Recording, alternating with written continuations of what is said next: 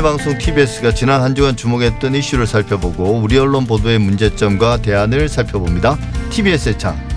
지난 9일 법무부가 이재용 삼성전자 부회장을 가석방하기로 결정했고요. 13일 이재용 삼성전자 부회장이 드디어 출소했습니다. 법무부는 코로나로 인한 국내외 경제 상황을 고려한 결정이라고 밝혔는데요. 이 부회장의 가석방이 이슈화되기 시작해서 마무리되기까지 TBS와 언론들은 이 사안을 어떻게 다루었는지 한번 들여다보겠습니다. 신미민주언론 시민연합 사무처장 어서 오십시오. 네, 안녕하세요. 예, 이 부회장의 가석방 우선 법무부의 결정 배경부터 짚어봐야겠는데요. 네. 박범계 장관이 말한 국내 경제 상황 가석방에 얼마나 영향을 줬나요? 네. 실제로. 어, 코로나19 장기에 따른 이제 국가 경제 상황과 글로벌 경제 환경이 악화되고 있어 어, 이에 따라서 좀 에, 필요하다라고 하는 거를 이제 표면적인 이유로 밝혔는데요. 어, 실제적으로는 에, 지금 문재인 정부에서 임기 말 결, 경제 활성화 그리고 일자리 창출 등 좀 가시적 성과를 좀 내야 한다라는 정부로서의 좀 압박감이 작용한 거 아니냐 이렇게 좀 해석이 되고 있고요.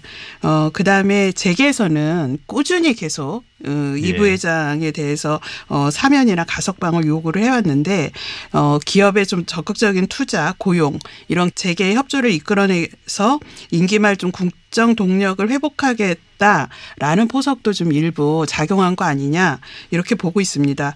이제 그럼에도 워낙 이제 이 불법의 정도가 심하고 또 기존의 가석방 요건을 이번에 완화하면서 이게 이제 가석방이 된 거고 어 시민사회를 비롯해서 특히 노동사회에서는 어, 이 가석방 사면 등 절대 안 된다 이런 어, 반대가 아주 거세게 계속됐었거든요. 예. 또 그런 어, 여론을 봤을 때는 어, 문재인 정부가 갖고 있는 공정의 가치라든지 예, 이런 거를 봐서는 어, 사실 이번에 사면이 문재인 정부의 방향하고 국정 방향하고는 예, 전혀 좀 다른 결정이에요. 그래서 그런 부담에서는 어, 대통령이 직접 그 견안을 갖는 사면보다는 법무부 장관의 결정 사항인 가석방으로 형식을 좀 달리해 가지고 선택을 한 게 아니냐 이렇게 좀 해석이 되고 있죠. 그러니까 대통령이 사면하기는 좀 부담스럽기 때문에 네. 결국 이제 법무부 장관 선에서 가석방하기로 결정한 건데 네. 그 가석방도 이제 이재용 부회장의 맞춤형이라는 것이 네. 원래 이제 정치인이나 재계 인사들의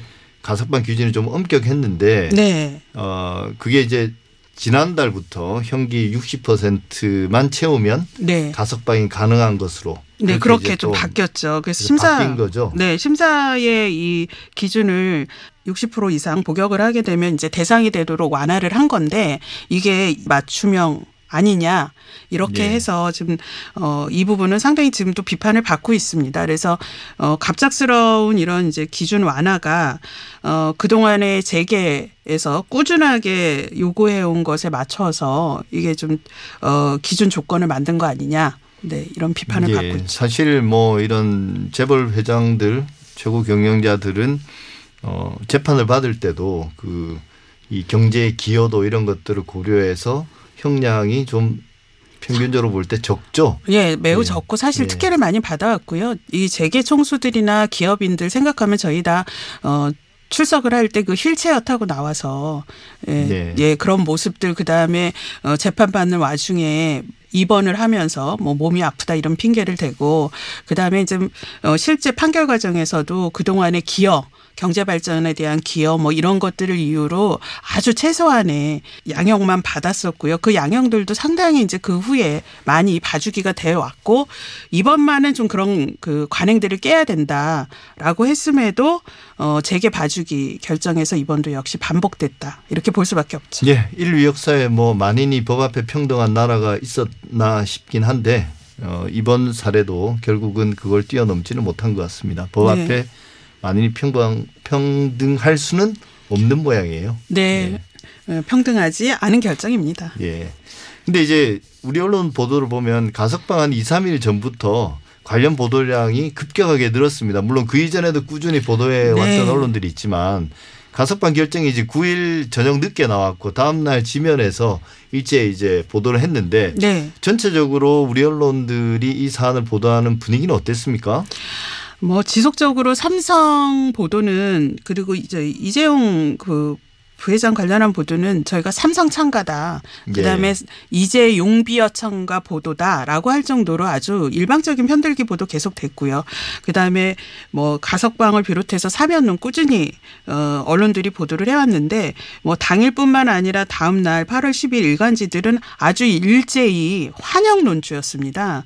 어 특히 아홉 개 일간지 또 아홉 개 경제지 중에 이 열여덟 개 신문 중에 어 사법정의 바로 세워야 된다. 이- 어 이번에 이 사법정의에 반하는 어 결정이다. 이렇게 비판한 시- 신문은 단 두 개였습니다. 경향신문과 한겨레. 그렇죠. 예, 네, 나머지는 어 모두 에, 이 환영 일색이었는데요. 특히 음, 조선일보 같은 경우에 사설 제목은 5년 공백 끝 복귀 이 부회장 경영 성과로 억울함 입증하길. 예, 그래서 지금까지의 재판과 판결이 억울했다라고 하면서 어 이번에 이 가석방은 억울, 어, 억울함을 입증하는 계기로 해라 이런 주문을 해서 아주 눈에 띄었고요.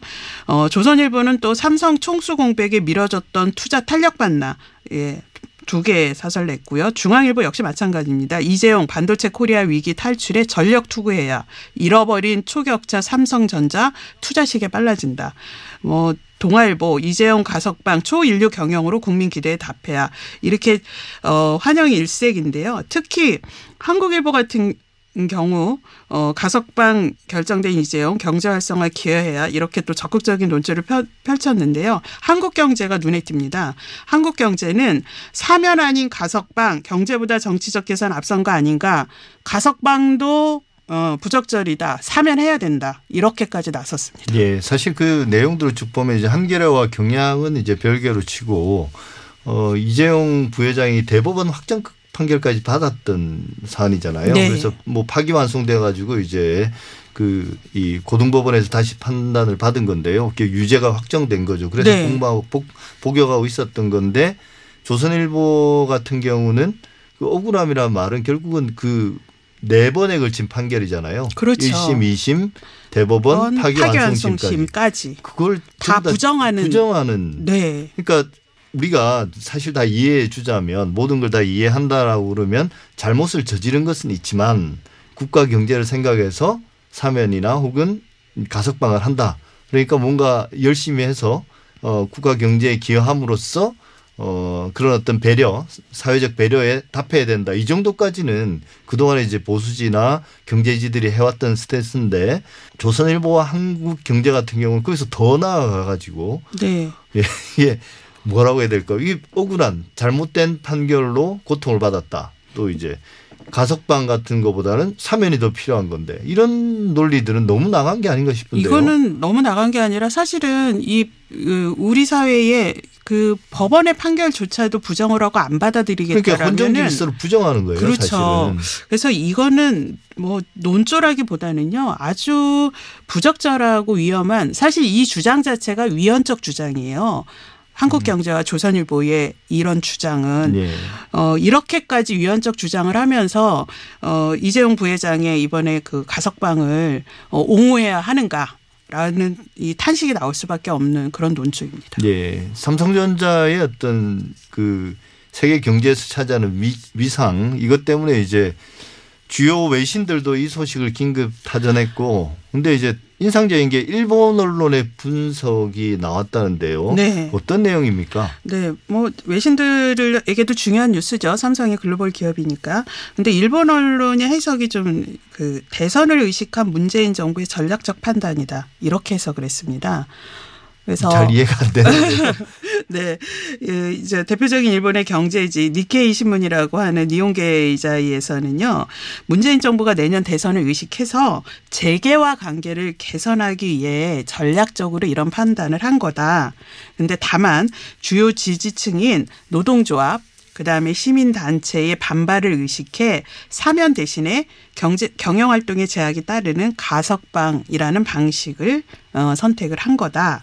이렇게 하면서 어, 삼성전자가 세계 반도체 시장의 격변에 대처하지 못해 경쟁력을 잃을 수도 있는 지금 이런 시국에 어, 이런 판단이 나온 거다. 이렇게 해석을 했고요. 마이니치 신문도 역시 비슷한 입장인데요.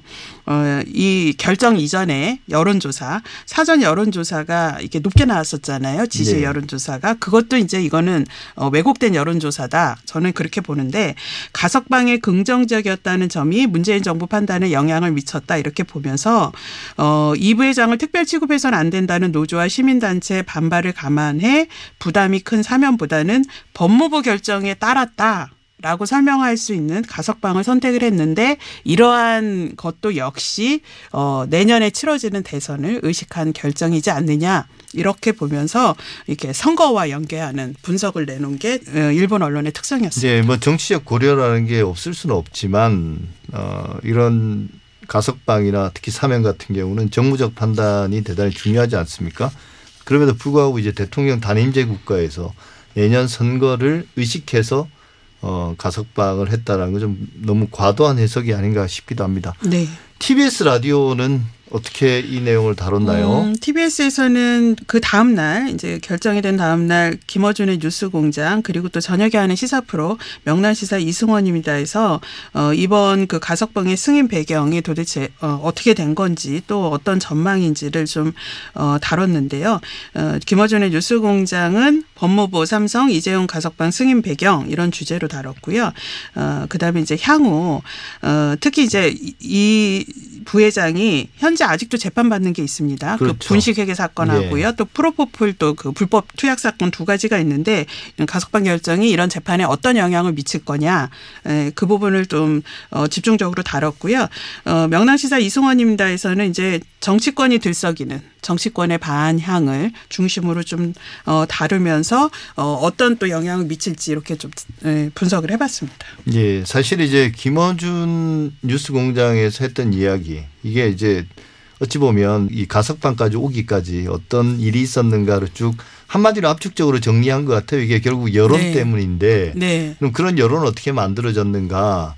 어, 그게 그동안 몇몇 언론들 특히 보수지와 이 경제지들이 지속적으로 사면이나 가석방을 주장해 오지 않았습니까? 네. 실제로. 그래서 네. 이제 어, 아까 여, 여론조사도 말씀하셨는데 그 여론조사 같은 경우는 사실 좀 뭔가 의도적으로 조작된 여론조사에 가까운데 그걸 계속 또 연일 보도를 했습니다. 네. 실제로 우리나라 언론들 그동안의 보도는 어땠습니까? 이걸 우리가 네. 이런 하나의 사안을 책임을 꼭 누구에게 돌리는 건 여론이 이렇게 조성된 것들을 뭐 언론 탓을 하거나 뭐 이런 것들은 좀 과도할 수도 있는데 그래도 분명히 그 기여한 건 있거든요. 이런 여론이 조성된 어, 것에. 예, 뭐 저는 실제 과도했다 생각 안 하고요. 이번에 그 가석방은 법무부의 결, 결정이지만 사실은 이렇게 가석방의 결정에 이르기까지는 저는 언론 보도가 결정적 역할을 했다라고 생각을 합니다. 어, 올해 초부터 그리고 이, 이미 코로나 19이 어, 전국이 된 지난해부터요. 어, 계속적으로 그 재판 과정에서도 언론들은 뭐 코로나 문제가 오면은 코로나 이거를 풀기 위해서 삼성이 나서야 된다. 어, 삼성이 이른바 백, 백신을 저희가 어, 확보가 안 돼서 어려움을 겪을 때는 삼성이 백신 해결할 수 있다라는 걸로 연결하고요. 그 다음에 반도체 경쟁력이 떨어졌다 이러면은 어, 이거는 삼성 어, 경쟁력의 문제다. 그렇기 때문에 반도체 어, 이거의 경쟁력을 확보하고 대응하기 위해서 이재용 부회장 석방해야 된다. 이런 논리로 계속 나왔습니다. 그리고 이건희 회장 사망했을 때 엄청난 우리 경제 발전에 사회 발전에 이바지했대서 끝나지 않고 그때도 이재용 부회장을 어, 사면해야 된다라는 이재용 구하기로 연결되는 보도들을 했거든요.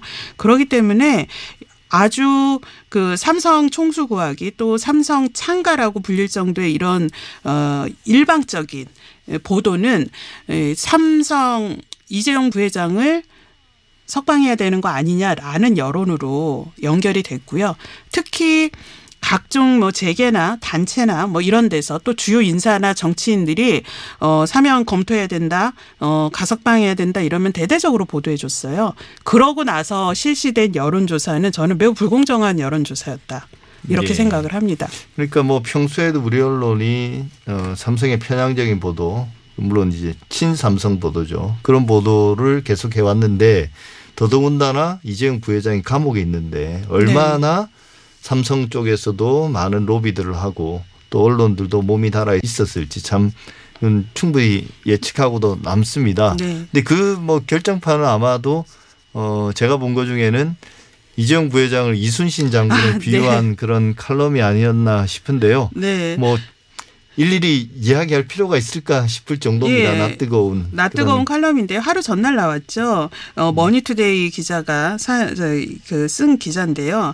에, 이번에 가석방을 이순신 장군의 백의종군에 비유를 했는데 참 이거 부적절하죠. 이순신에게 전장은 조선의 바다였고 그의 무기는 병사들과 함께 이끈 거북선과 판옥선이었다라면서 이재용의 전장은 전 세계 경제 현장이고 그가 이끄는 배는 삼성이라는 거함이다. 명란 해전보다 더 큰 전투에서 이길 수 있는 가능성을 열어주자라는 이게 어떻게 칼럼이 아니라 이건 진짜 개인의 주장으로서도 참 부적절한데 이런 칼럼이 경제지에 실리고요. 그 청년 실업을 해결해야 된다. 그런데 기여할 수 있다라는 또 아시아투데이 삼성 이재용 역할론 기획 보도 또 아주 낯뜨거운 부도입니다. 그러면서 이 부회장의 경영 복귀가 절실하다는 목소리가 침체된 고용 시장에서도 꾸준히 나온다. 총수가 지휘하는 통큰 크자가 대규모 일자리 창출로 이어질 수 있다는 기대감이 나오고 있다. 이렇게 하는데요. 그 이건희 회장 사망 시에 통큰 기보 대문짝만하게 쓰지 않았습니까? 이번에는 통큰 투자, 투자 이런 논리로 또 이 가석방을 지지하는 언론의 모습을 보였습니다. 예. 뭐 경제가 조금 어려워질 때마다 재벌 개혁, 경제 개혁 목소리는 쏙 들어가는데 아마도 코로나가 2년 이상 지속되면서 어 이런 이야기들도 또 마찬가지로 쏙 들어간 것 같습니다. 요즘 그 누구도 재벌 개혁 이야기를 하는 데는 없는 것 같아요. 네, 지금까지 신미 민주언론 시민연합 사무처장이었습니다. 오늘 말씀 감사합니다. 네, 감사합니다.